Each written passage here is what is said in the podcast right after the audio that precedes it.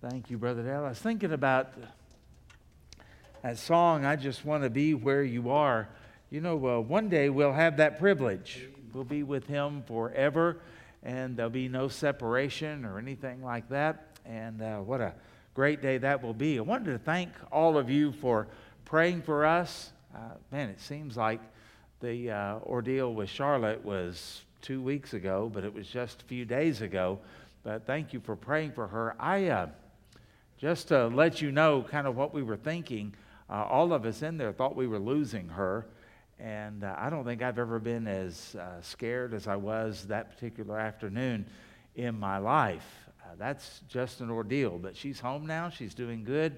They're running further tests and they are awaiting the results of tests and all of that kind of stuff that goes on. But things are uh, much, much, much better than they were.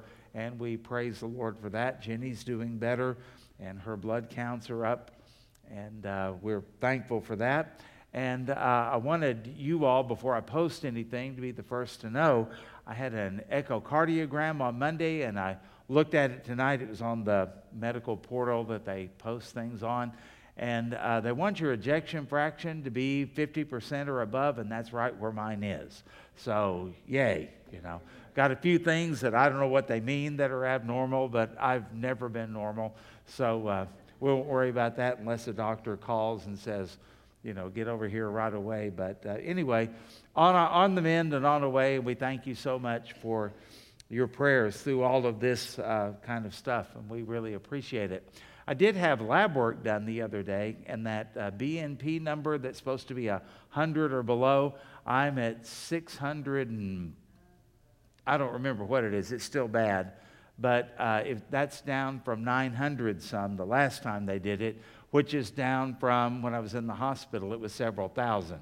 So move in the right direction. So I don't know uh, exactly what to make of everything, except that uh, I can say this with confidence: it's getting better, getting better. And so uh, appreciate uh, your prayers on all of that, and we'll just hopefully keep moving in the right direction. Okay. Let's turn to, uh, in our Bible, to Psalm 9.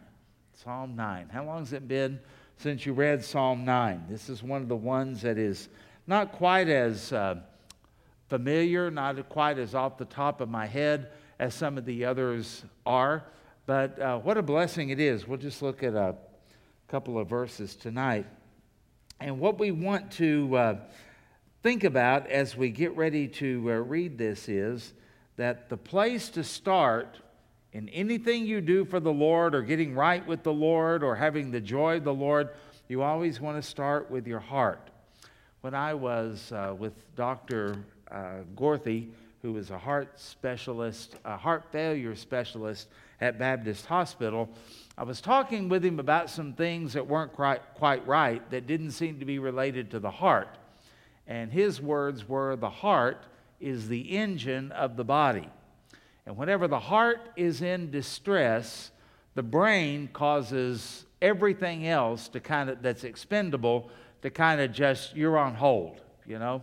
And we got to take care of the heart. The heart is the key to everything else that goes on. Well, you know, uh, why does the Bible talk so much about the heart? And we know that when we read about it in the Bible, it's not so much the pump that you have, the physical pump, but it's the real you, the who you are type person. And yet the Bible even says about your spiritual self, your heart, guard your heart, it says in Proverbs, for from it spring the issues of life. In other words, if your heart's not right, nothing else is going to be right. If your heart spiritually is weak, then you're going to be spiritually weak. You got to get things back and you got to get them back and in order. And that's what uh, it seems that we find out in this psalm, the psalm of David, that we're going to look at the first part of it tonight. So go to Psalm 9, verse 1. And David said, I will praise you, O Lord, with my whole, and there's the word, with my whole heart. Okay, with my whole heart.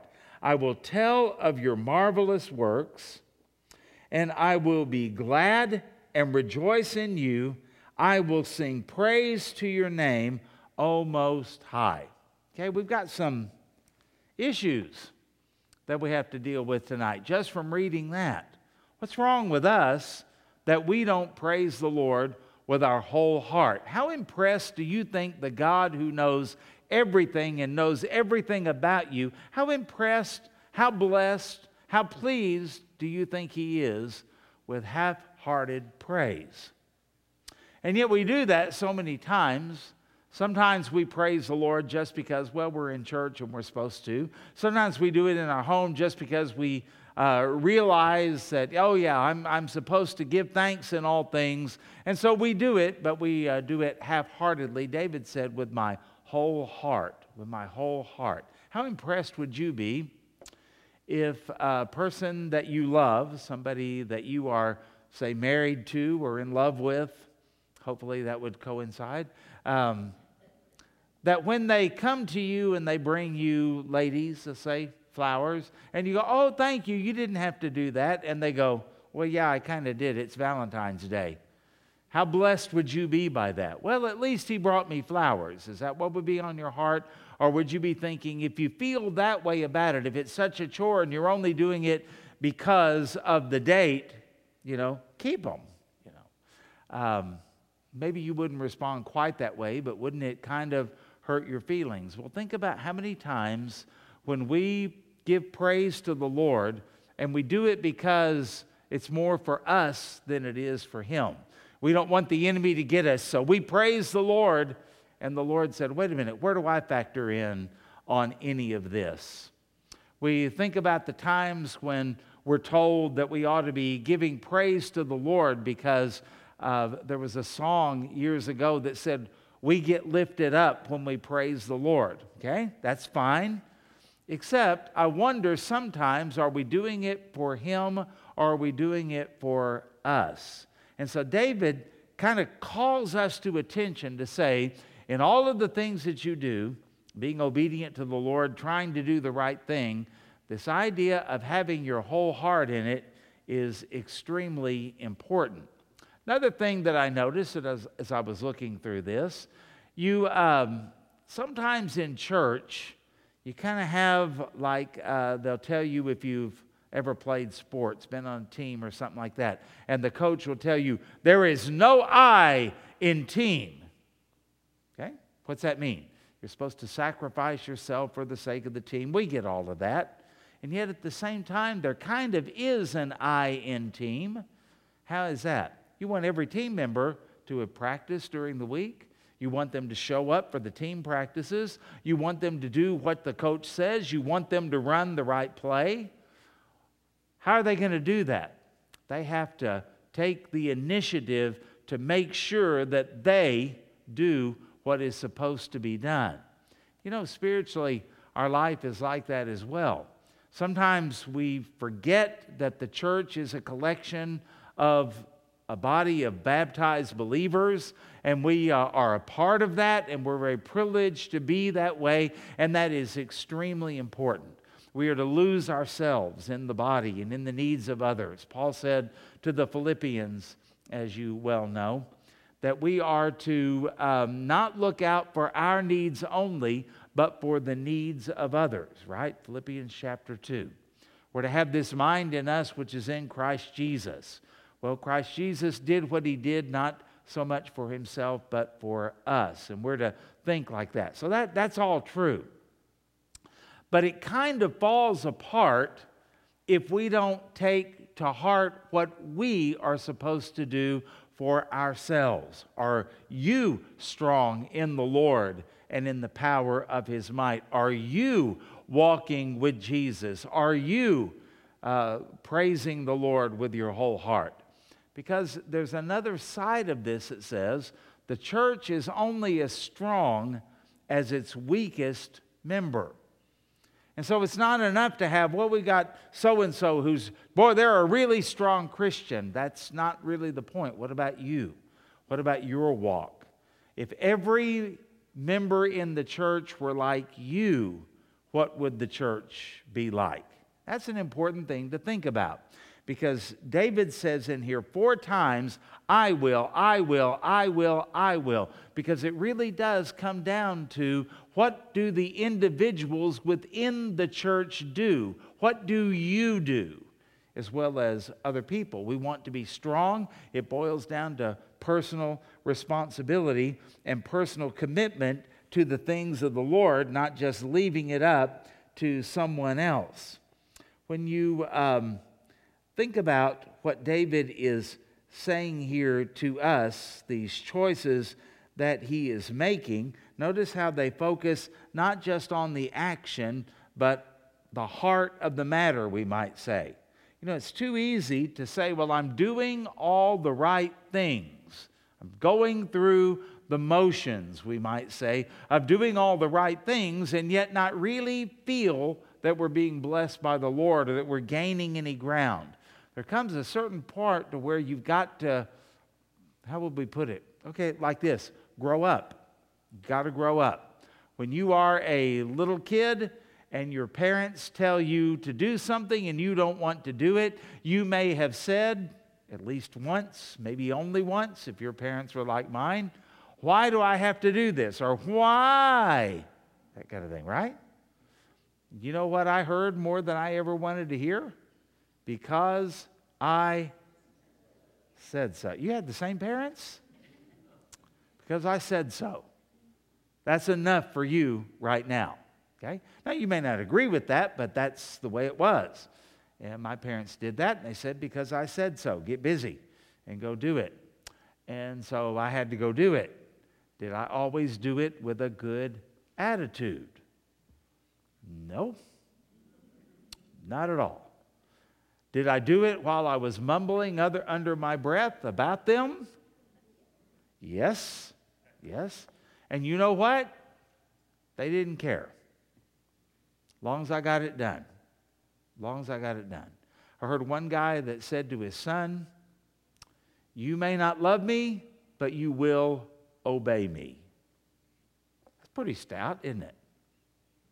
You may not love me, but you will obey me. Now, my question is that's okay when you're four, when you're five, maybe. But as you grow older, something ought to start changing. Any amens from some moms and dads?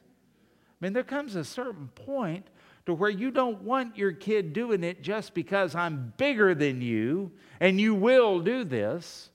Who wants to live like that? There comes a certain point where things need to start changing. I'm doing this because I respect you. I'm doing this because I love you. I'm doing this because it's good for the family. I'm doing this because it's what I ought to do. Those are the kind of things that begin to bless a parent. And when you see your children get to, you know, maybe a certain age, and I don't know where that age is, it may be more advanced than you would like it, but don't worry about that. It, it just, it came, it happened, where all of a sudden you notice that that child, you had to call their attention to something and you had to almost threaten them to get them to do it. All of a sudden you noticed they did it and nobody even asked them. Or Maybe you did ask them, but instead of getting the eye roll and all of that, maybe they said, Sure, be glad to. And you go, Whoa, what happened to this kid? How's this happening? That's a blessing when that happens. Okay? Now, I'll say this if authority is the only thing that makes you obey God, you just obey Him because you're just afraid not to. It's okay for now. That's okay for now. But I hope you don't stay there. If you're walking with the Lord and everything you do is bound up in, well, if I don't, He's going to bust my britches, I would just simply say to you, it's okay, but you need to grow up. You need to grow up. You need to start anticipating what He wants. You need to start thinking of what a privilege it is to serve Him. You need to start thinking of where you would be without the Lord and let that kind of filter in your mind and focus you upon what it is that you need to do so that you do the right thing with a willing heart, with a joyful heart, with a glad heart, and uh, instead of just doing it because you have to, you know, that kind of thing and uh, pouting while you're doing it. And then wonder why God isn't blessing your life more. Well, I can tell you why. Because you've got a sorry, stinking, bad, immature attitude. Okay. But if that's where you are and if that's what it takes, then so be it. But I would encourage you, I would really encourage you to focus on getting to the point to where you don't have to be motivated by those old things anymore, but you can grow up. Okay? Little babies, believe me, little babies are, are wonderful, wonderful, and they're cute.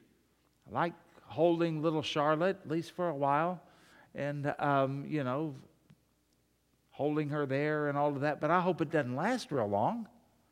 I like them better when they get to be two or three, and you can talk to them, reason with them, tell them to quit it, uh, make up things, uh, rules, and things to play with. They're a whole lot more fun because nobody wants to have a kid as an infant and have them stay that way for 20 or 30 years.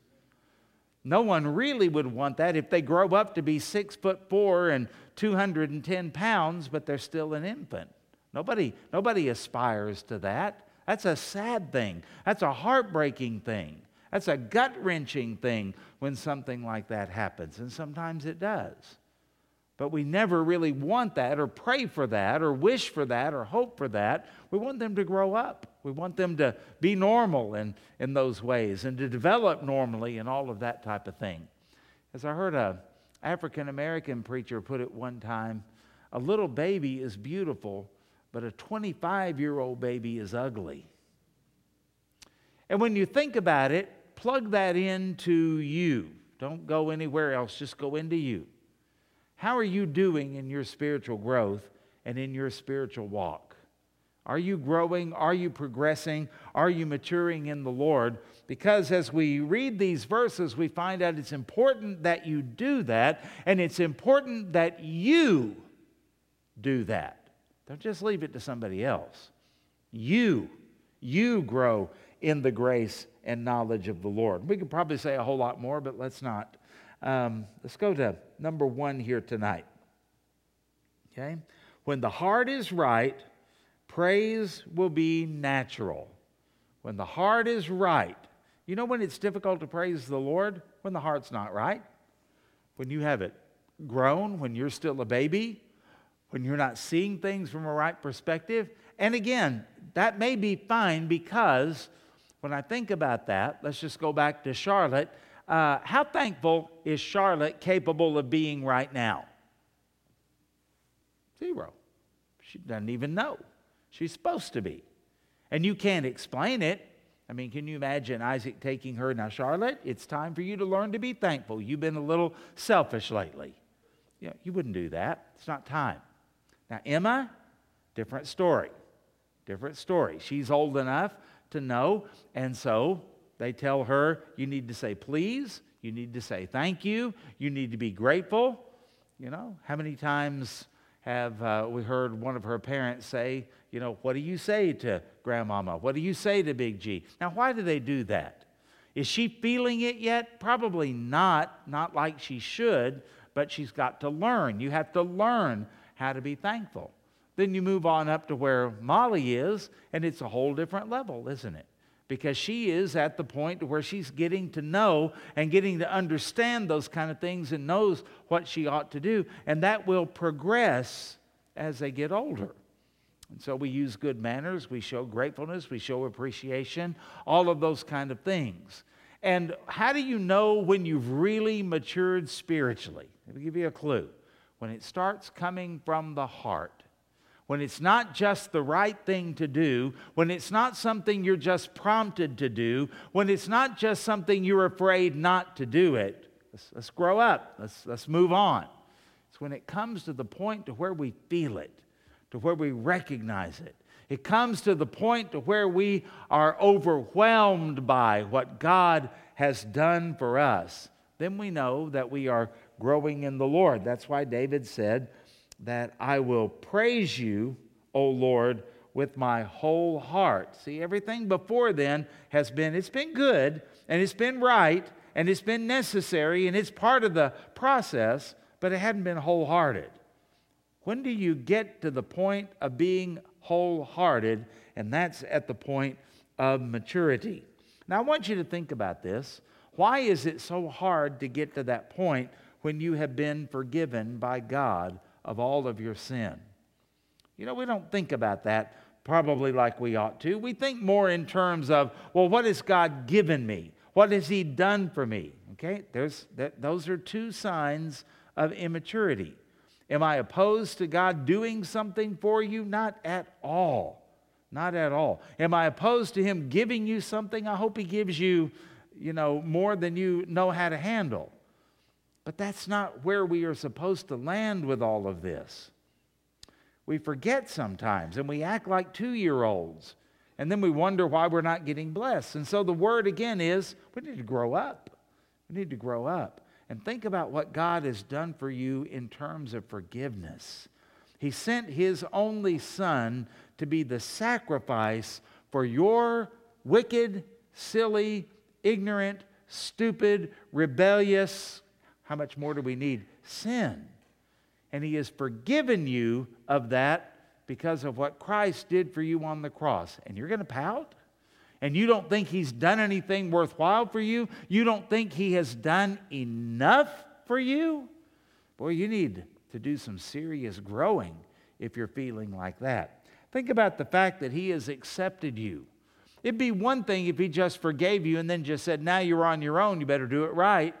No, He brought you into His family. He put His Spirit to indwell you. You don't get any better than that. God, the Creator, lives in you and He is never absent from you. And you walk with Him, and more importantly, He walks with you even when you are doing the immature thing and doing your own thing and running away from Him. He never leaves us or forsakes us. He walks us through it, He corrects us, He brings us where we need to be. And you're going to whine about anything? You got anything to whine about when you think about who God is and the creator of the universe is with you? This is amazing stuff.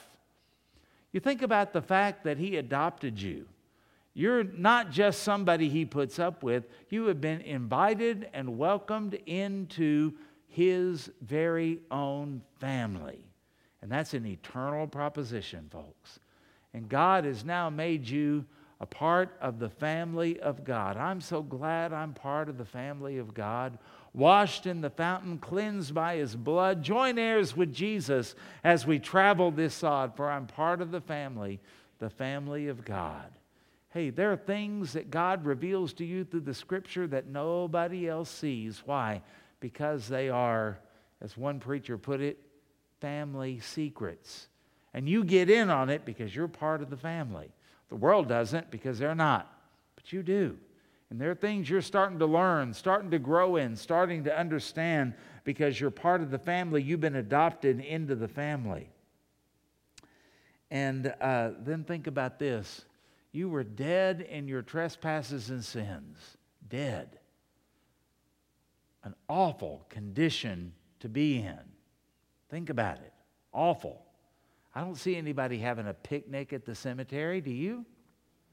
It may be somebody, I don't know, but not my first choice. Why do you not do that?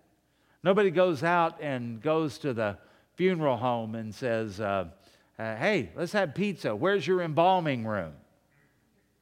That's disgusting. Nobody would do that. Why? Death is something we kind of run from. Death is something we cover up. Death is something we don't want to be living with. Can you imagine little uh, fluffy foo foo dies and uh, you take him down to the taxidermist and have little fluffy foo foo stuffed and then you keep him there in the living room? I'm sure there are people who do that, but that's not normal. As much as it hurts, you don't live like that. Well, think about what the Bible says about you dead in trespasses and sins. And what has God done for you? He didn't just stuff you and, uh, you know, have a spiritual taxidermist do something in your life so that you look good and you don't smell bad anymore, but you just are there. He resurrected you. And the resurrection life that you have is not just a uh, resuscitation of the old life, Sometimes they do that, and You know, that's kind of a neat thing that they can do it. But God's got something so much better than that for His children. He gives you new life, brand new life. In fact, He gives you His life.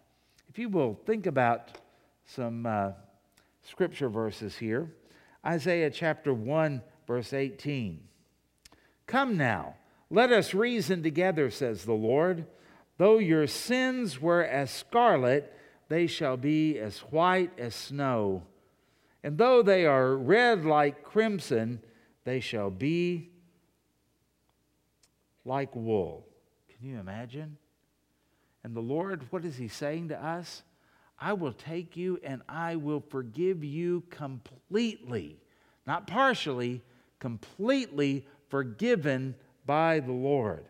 Isaiah 55, verse 7, also speaks of that. And here's another one to think about Isaiah, uh, Isaiah, Acts chapter 13, verse 32.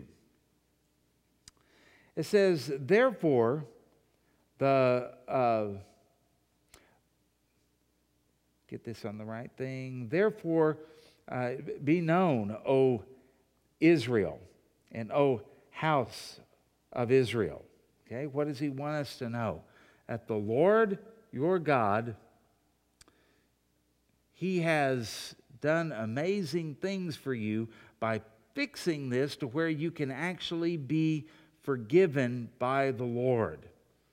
And so when we read these words and we think about what he has done for us, and we think about the forgiveness, he uses that word in here, and tells us that in this forgiveness, that something has happened. He has washed us clean by the blood of the Lord Jesus Christ, and he has overcome everything that we have been enslaved by and that in doing all of this, that we have been justified, and we've been justified by his blood. And uh, think about what all that means to be justified and to be cleansed and to be in a, a, right relationship with God. We're not just faking it anymore. We're not just hoping for the best anymore. This is something that God has actually done for us. You are totally forgiven by the Lord in uh, Acts chapter 10 and verse 43, it says um, that uh, to him all uh, forgiveness and all of the things that he has wanted to do for us have been done through the gift of the Lord Jesus Christ and by his righteousness that comes in uh, the grace of God. And uh, we think about what He has done for us in that grace. And we think about how kind He is. We think about how involved He is in our life. We think about how um, He has done something that we would never even know to ask for. And yet He has done that for us. And He does it completely for all of us. All of our sins are washed away. And in. Um, Acts chapter 18, verse 10 uh, through 34, he talks about the same thing. And he says that uh, with all of this, with the cleansing and with the right relationship that we have with God, that all of this happens so that we can give glory and honor to the Lord. And we forget to say thank you for any of that. We sometimes have the idea that uh, what God has done for us in terms of our thanksgiving, that, you know, that's just the ABCs, it's no big deal until you stop and think about what a big, big, big, big deal it really is and what He has really done for us and how gracious He has been to give us all of that in the uh, Lord Jesus Christ.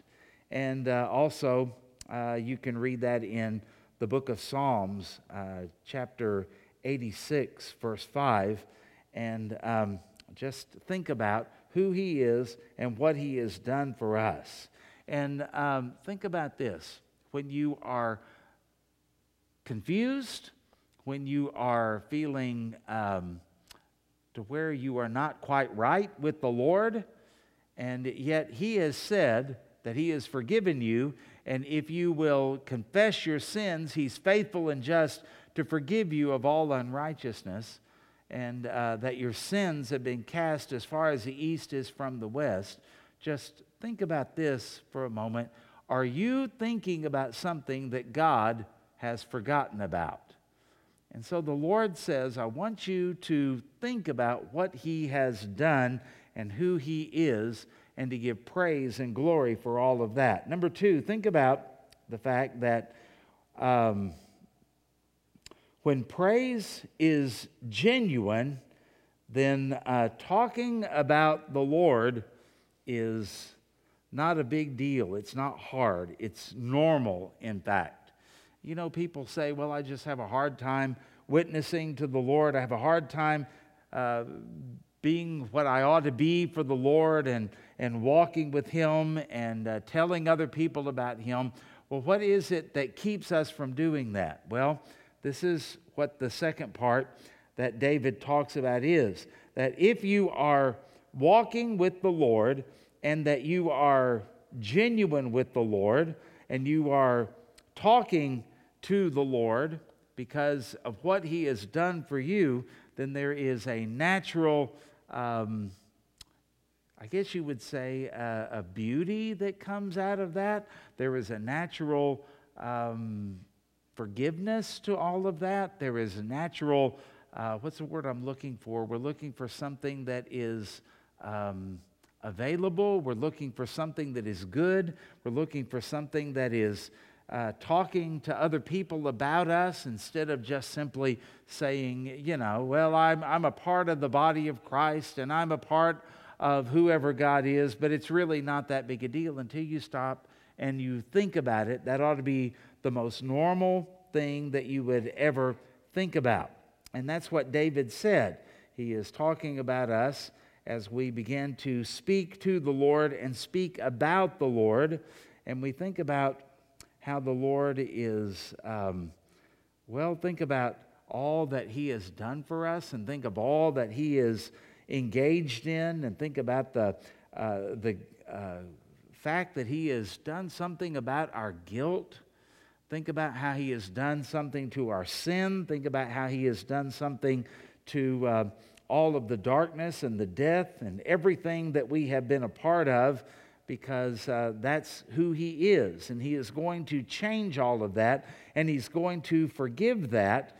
And He makes life a whole lot better because we are not just simply doing the right thing and hating every bit of it, but our life, our whole life has been changed.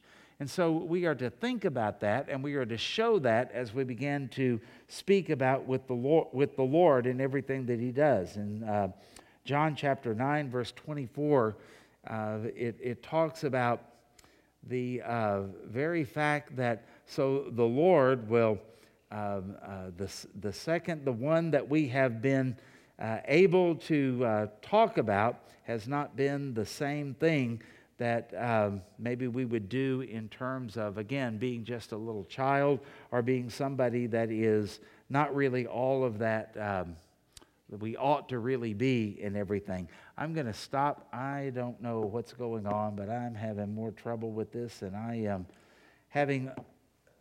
We'll try this again, okay?